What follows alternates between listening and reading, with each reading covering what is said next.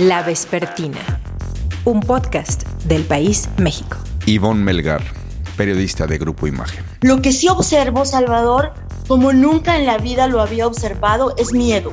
Es el miedo de las fuentes a darle una entrevista a un periódico que es proscrito o señalado o perseguido desde la mañanera. Es el miedo de los colegas a ser señalados y a ser perseguidos en las redes sociales. Eso es lo que yo no había observado jamás. Miedo a, hacer lo que hacemos. Rosana Reguillo, académica del ITESO y coordinadora de Signa Lab. Ha ido en aumento, digamos, este clima de hostilidad digital, ¿no?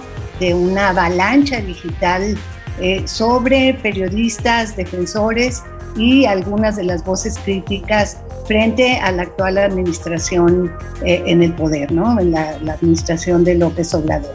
Y Babel Arroyo, periodista y analista política. ¿Sabes qué? No soy tan pesimista en el sentido de que vea que se está destruyendo todo de una manera distinta a momentos anteriores. Yo creo que tiene un escenario negro, pero no más grave, quizá no peor que en otras épocas de concentración de poder político. Luis Hernández, coordinador de opinión del periódico La Jornada.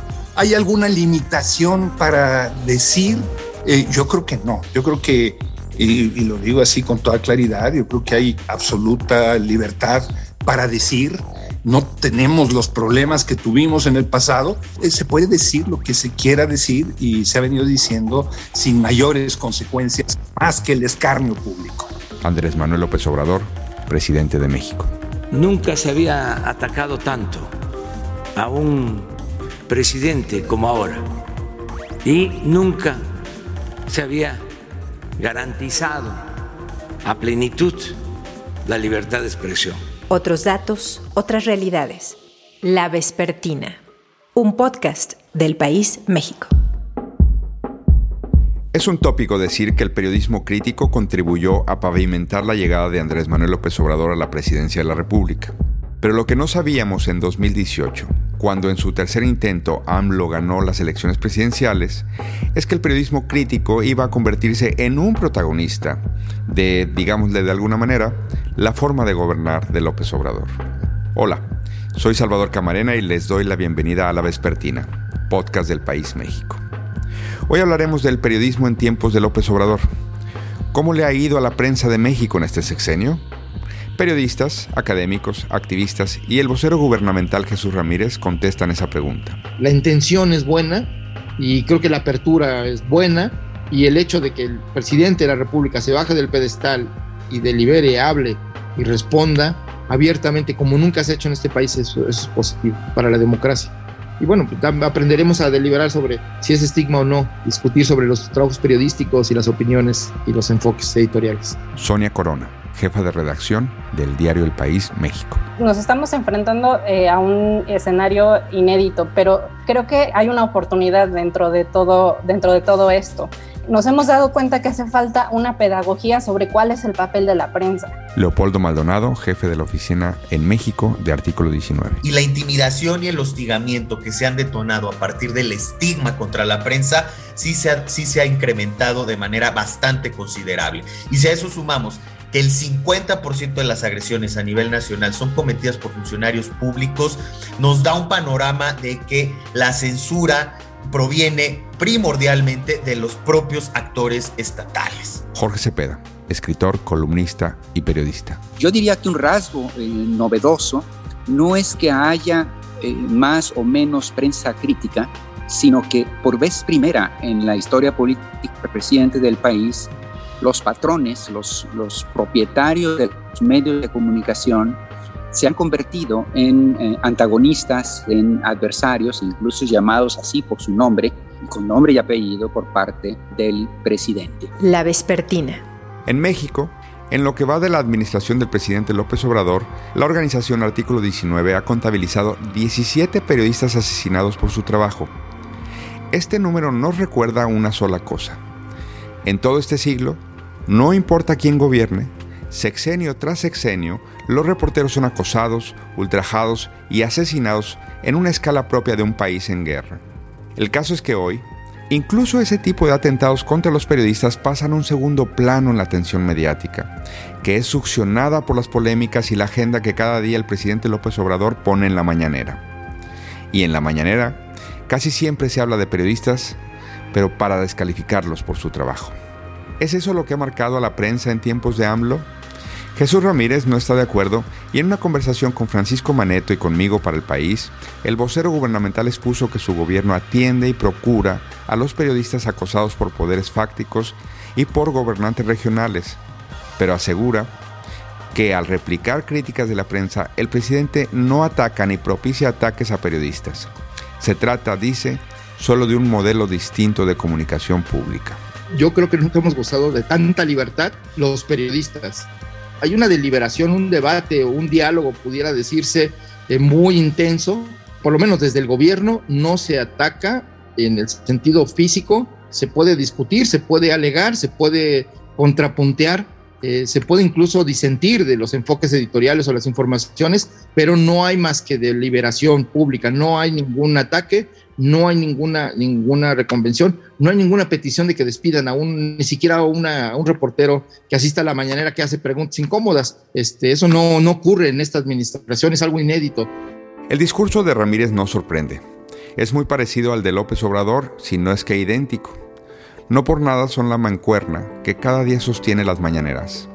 Otras voces, sin embargo, discrepan del vocero. La situación es verdaderamente preocupante. Ha ido en aumento, digamos, este clima de hostilidad digital, de una avalancha digital eh, sobre periodistas, defensores y algunas de las voces críticas frente a la actual administración eh, en el poder, ¿no? En la, administración de López Obrador. Quien habla es Rosana Reguillo, investigadora y profesora de la Universidad ITESO y coordinadora de Signa Lab, un equipo que escudriña lo que pasa en las redes cuando hay ataques en contra de personas o de instituciones. Lo que empezó siendo, digamos, un llamado del presidente a la famosa prensa corrupta o prensa chayotera, ha ido derivando en cada vez mayores y más sofisticados ataques orquestados, muchas veces desde fuera de la propia plataforma de Twitter o Facebook, organizadas de manera, por supuesto, intencional y no orgánica, para ir sobre ciertas figuras eh, del periodismo. Entonces la situación ha llegado a tal extremo, digamos, de que se está provocando una especie, digamos, de autocensura en muchas de las voces que han sido claves para la construcción del periodismo de investigación y de la democracia en este país, da miedo, o por lo menos hay una afectación de tipo subjetiva, de tipo psicológico, cuando tú lanzas un reportaje o una página de opinión y acto seguido te caen encima 300 eh, cuentas atacándote, llamándote de cualquier forma. Estamos hablando de un ecosistema eh, digital que arranca en las mañaneras, se alimenta en las redes sociales y luego se agudiza en YouTube. Se les critica de eso, Jesús. Tú no llamas por teléfono y dicen corran a este columnista, a este reportero, no me lo vuelvan a mandar pero el mecanismo se habría sustituido por una mañana muy potente con uso de medios oficiales, como Canal 22, Canal 11, es decir, con uh, sistemas públicos de comunicación, unas redes eh, activadas deliberadamente y eh, favorecer a ciertas plataformas que antes no existían y eso también sería algo que les critican. Bueno, dos cosas. Uno, los medios públicos creo que como nunca hay una pluralidad que no, que no habíamos visto. Y por el otro lado, estos linchamientos este, digitales, para usar un término en boga, no es eh, construido desde el gobierno, es algo que está sucediendo como parte de las nuevas realidades. No compartimos los linchamientos de ningún tipo, ni digitales, ni físicos, por supuesto, ni políticos, ni culturales. Creemos en el libre debate, no creemos en la estigmatización, ni en el prejuicio y por lo tanto tampoco en la discriminación. Eh, nosotros no lanzamos eh, consignas en las redes, compartimos información. Ivonne Melgar, periodista de Grupo Imagen, se ha dedicado a reportear desde sus tiempos universitarios y ya de manera profesional desde 1988. Así analiza lo que pasa hoy en la prensa. Porque no me gusta hablar de que está en riesgo la libertad de expresión en sí, porque efectivamente tiene razón el presidente López Obrador, podemos decir lo que queramos. Lo que sí observo, Salvador, como nunca en la vida lo había observado, es miedo. Es el miedo incluso de las fuentes. Es el miedo de las fuentes a darle una entrevista a un periódico que es proscrito o señalado o perseguido desde la mañanera. Es el miedo del ministro Arturo Saldí para contestarle al propio presidente. Es el miedo de los colegas a ser señalados y a ser perseguidos en las redes sociales. Eso es lo que yo no había observado jamás. Miedo a, a hacer lo que hacemos. La vespertina. Cuando ganó López Obrador las elecciones y tomó posesión, no imaginaba el punto en el que nos estaríamos encontrando ahorita.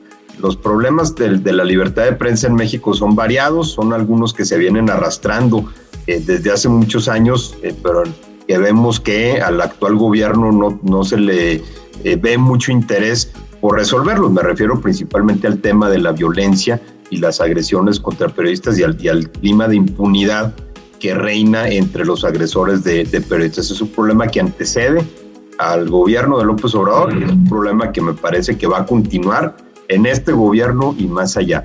Yo me enfocaría como el tema que me parece más preocupante porque es muy particular a este gobierno, es el tema de la estigmatización del periodismo independiente, de eh, calificar al periodismo independiente, de calificar al periodismo crítico que está haciendo investigaciones veraces, comprobadas, verificadas, sólidas, calificarla como fake news, calificarla como adversarios. Al segundo que escuchamos fue a Javier Garza, periodista que dirigió durante años el siglo de Torreón y quien es colaborador desde Coahuila de múltiples medios nacionales. Su punto de vista es muy distinto al de Jesús Ramírez. Para nosotros una convicción la necesidad de una prensa crítica. Es lo más normal y, y además es imprescindible. Sin eso no hay democracia la deliberación, el debate públicos son esenciales. No obstante, los medios como tales, pues no son, digamos, eh, entidades neutras en una vida política y económica. Y no son neutras no por el ejercicio de los periodistas que hacen las notas o que hacen los análisis, sino porque representan intereses económicos y políticos de quienes son los dueños de los medios de comunicación los medios, para decirlo en términos muy llanos, también son actores del debate. No solo son medios, son parte también eh, del debate en el sentido de que como empresas representan intereses que también juegan a favor de leyes o en contra de leyes, según afecten o no sus intereses. Por eso, cuando se señala que hay ciertos medios, incluido el país, que definen ciertos intereses corporativos o empresariales, se habla porque este, pues en sus páginas, en sus editoriales, pues revelan o expresan estos intereses. Y entonces por eso el presidente a veces señala que eh, pues ciertos periódicos representan ciertos intereses en el sector energético o en el sector petrolero o en, o en otros sectores de la construcción. Pocos han analizado tanto el devenir de la prensa en México como Raúl Trejo de la Abre, investigador del Instituto de Investigaciones Sociales de la UNAM quien en una conversación con la vespertina comienza con una nota optimista. Bueno, yo creo que evidente antagonismo del gobierno con un segmento de la prensa mexicana ha sido uno de los signos más ominosos de la democracia que tenemos, pero sobre todo ha sido de manera voluntaria un elemento que está revitalizando a lo mejor, a lo más profesional que tenemos del periodismo.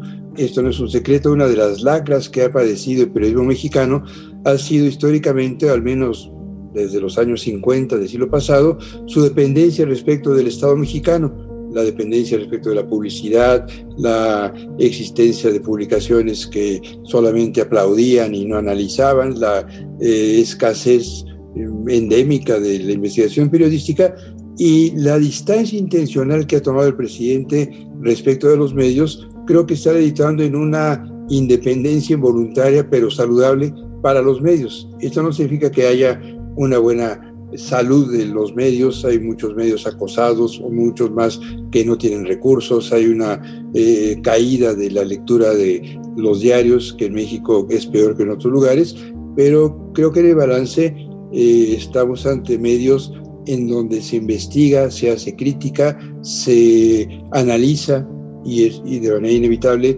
se cuestiona al gobierno actual. Sin embargo, Trejo de Labre disecciona la manera en que el gobierno construye su esquema de propaganda. El gobierno mexicano está habilitando sus propios medios por tres vías. Por un lado, fortalece a los pocos medios profesionales que le son complacientes. Está el caso del diario La Jornada, el diario Tabasco Hoy, parcialmente Televisa y Televisión Azteca, Eh, te estoy hablando de cuatro medios que se encuentran entre los diez que más dinero reciben del presupuesto oficial. En segundo lugar, el gobierno ha habilitado y, y ha respaldado a medios que nadie conoce, que no tienen audiencias, que surgen de manera repentina, como todos estos que eh, tienen representantes en las conferencias de, de, prensa de todas las mañanas. Y por otro lado, el gobierno mexicano eh, intenta desplazar, a veces tratando de que se reconviertan a medios que han sido profesionales. Podría mencionar el caso del grupo Radio Centro, que es un medio que está en problemas financieros, está siendo rescatado en parte por el gobierno, no sé qué tanto por inversionistas privados cercanos al, al presidente, estamos ante una operación para crear un sistema de medios afín al presidente López Obrador y a su partido político. Y este sistema de medios privados se respalda, eh, por último, en el uso faccioso de los medios públicos. Los medios públicos en México habían sido muy paulatinamente espacios más profesionales, con mayor diversidad, habían dejado de ser el coro de aduladores que eran en los años 60, quizás 70, eh, respecto del gobierno, y hoy tenemos medios públicos cooptados para un propósito completamente faccioso. Luis Hernández es periodista de La Jornada, donde además publica una columna semanal y es jefe de la sección de opinión.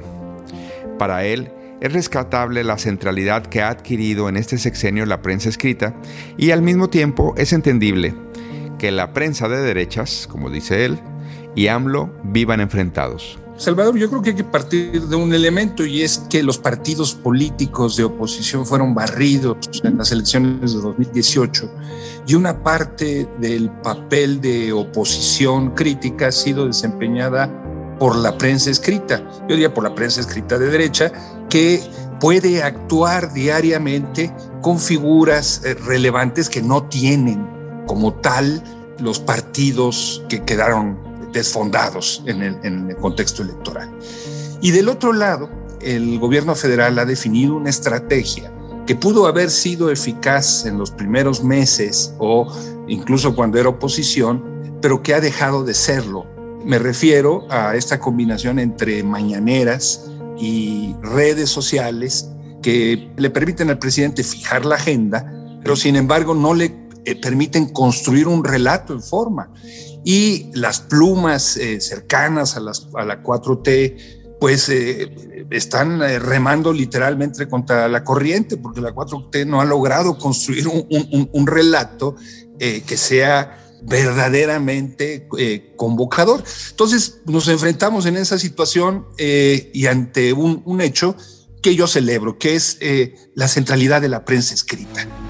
Le pregunto a Luis sobre las críticas a que el debate será vibrante sí, sí lo es, pero en él intervienen grupos en redes sociales que es imposible no ver ligados o, habría que decir, patrocinados por el gobierno. En el mundo de la 4T hay una gran cantidad de soldados dispuestos a actuar en redes eh, de, manera voluntaria, expresando su punto de vista, son fieles escuderos de la figura presidencial. Se ven eh, también que hay corrientes de opinión inducidas eh, por alguien eh, en, un sentido de defender a la 4T. Eh, ¿De dónde vienen? Yo sinceramente no lo sabría identificar. La pregunta es, ¿es nuevo? Y Babel Arroyo, periodista y analista política, tiene una mirada muy equilibrada sobre lo que padecen, pero también lo que aportan las prensas, así, en plural, hoy en México. Yo veo que el periodismo político nacional vive ahorita, sí, alrededor de una agenda monolítica que está dictada perversa, pero genialmente, desde Palacio Nacional por el presidente de la República. Pero además padece el doble flagelo de, por un lado, la falta de articulación económica con los lectores y por el otro, la dependencia ante la publicidad gubernamental. Esto no es nuevo no, no, no se inventó con la llegada de Andrés Manuel López Obrador al poder. Esto es algo que ya veníamos arrastrando desde hace mucho tiempo y aunque tuvimos periodos de liberalización política y por lo tanto de una mayor libertad en materia de periodismo, creo que no estamos viviendo circunstancias diferentes a otras lamentables que hemos vivido en el pasado. Yo creo que el periodismo puede ser eh, luminoso o puede ser destruido, pero me inclino a pensar que va a ser siempre las dos cosas como siempre ha sido. Va a ser ruin, va a ser canalla, porque ah, como tenemos colegas ruines y canallas, pero también va a ser heroico y libre. El periodismo mexicano yo creo que refleja el mosaico de este país. Yo creo que no hay un solo periodismo, así que cuando se pudra uno, pues va a salir otro, en el norte o en el sur. La vespertina. Jorge Cepeda lleva cuatro décadas de observar la realidad y más de tres de periodista activo en el debate como columnista, directivo y escritor. Su visión es esta. El ambiente está muy controvertido porque en efecto hay una polarización nunca antes vista entre los, medios, por un lado, y el poder eh, político, eh, el soberano, para decirlo rápido, en este país. Yo diría que un rasgo eh, novedoso no es que haya más o menos prensa crítica, sino que por vez primera los patrones, los, los propietarios de los medios de comunicación, se han convertido en eh, antagonistas, en adversarios, incluso llamados así por su nombre, con nombre y apellido por parte del presidente. Vivimos en, en efecto tiempos distintos en donde algunas cosas han salido lastimadas y otras cosas me parece que por fin comenzarían a, enderezarse.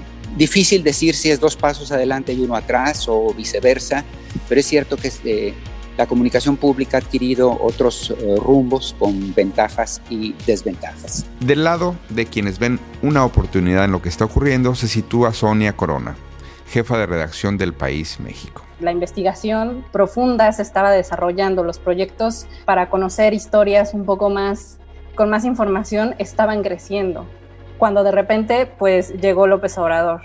Y muchos de estos proyectos se empezaron a, topar con con poca transparencia, con poco acceso a la información, pero al mismo tiempo también se encontraron con algo que, creo que nadie previó, o sea, eh, veníamos de, una etapa de, bueno, eh, dejamos de tener al PRI, la democracia, el periodismo puede tener un papel un poco más eh, contundente en la vida pública, más, que, más allá de reportar lo que está pasando. Y creo que nadie previó eh, este uso tan fuerte de la propaganda por parte, de, por parte del gobierno y directamente del presidente. El presidente me parece que es un doctor espinato y busca de cualquier forma darle el giro a, las historias desde un punto de vista que a él y a su gobierno le convenga. Y esto, para esto me parece que, muchos periodistas, en general los medios de comunicación, no estábamos preparados para que llegara alguien así que maneja un discurso muy potente, que, establece desde muy temprano en la mañana de qué se va a hablar eh, en todos los medios de comunicación. Entonces, eh, creo que esto eh, durante los primeros años, los primeros dos años nos, desbalanceó mucho y todavía ahora eh, es algo con lo, con lo que todos los medios de comunicación tenemos que luchar, ¿no? ¿Qué, vamos a contar que, que, no tenga que ver con, con, el gobierno, que no tenga que ver con la mañanera? nos hemos dado cuenta que hace falta una pedagogía sobre cuál es el papel de la prensa. La polémica más reciente del gobierno contra los medios tuvo como protagonista Artículo 19 una organización que ayuda a proteger periodistas y que junto con Signalab y Aristegui Noticias documentó el involucramiento de una funcionaria en ataques en redes sociales. El presidente contraatacó a la organización con el manicaísmo de siempre, y Signalab y Aristegui recibieron andanadas en las redes. En la entrevista, Jesús Ramírez reconoce que la profesión de los periodistas está en riesgo, reconoce incluso la labor de artículo 19, pero insiste en que todo lo que ocurre se debe a que López Obrador ha inaugurado una manera muy distinta, muy abierta, de relacionarse con las audiencias, con los ciudadanos, que vivimos en un nuevo debate.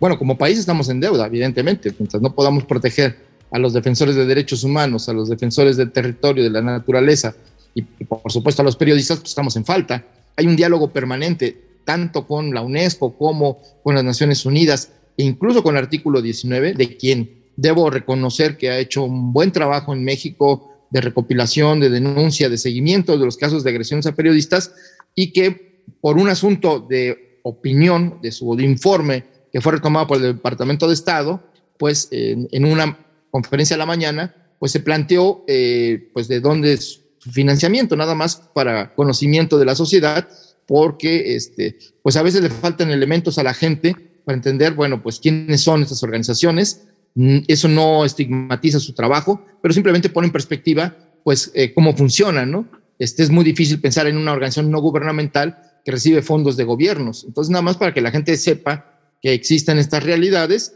y que, bueno, pues también eh, tome, digamos, en, perspectiva las opiniones que se dan.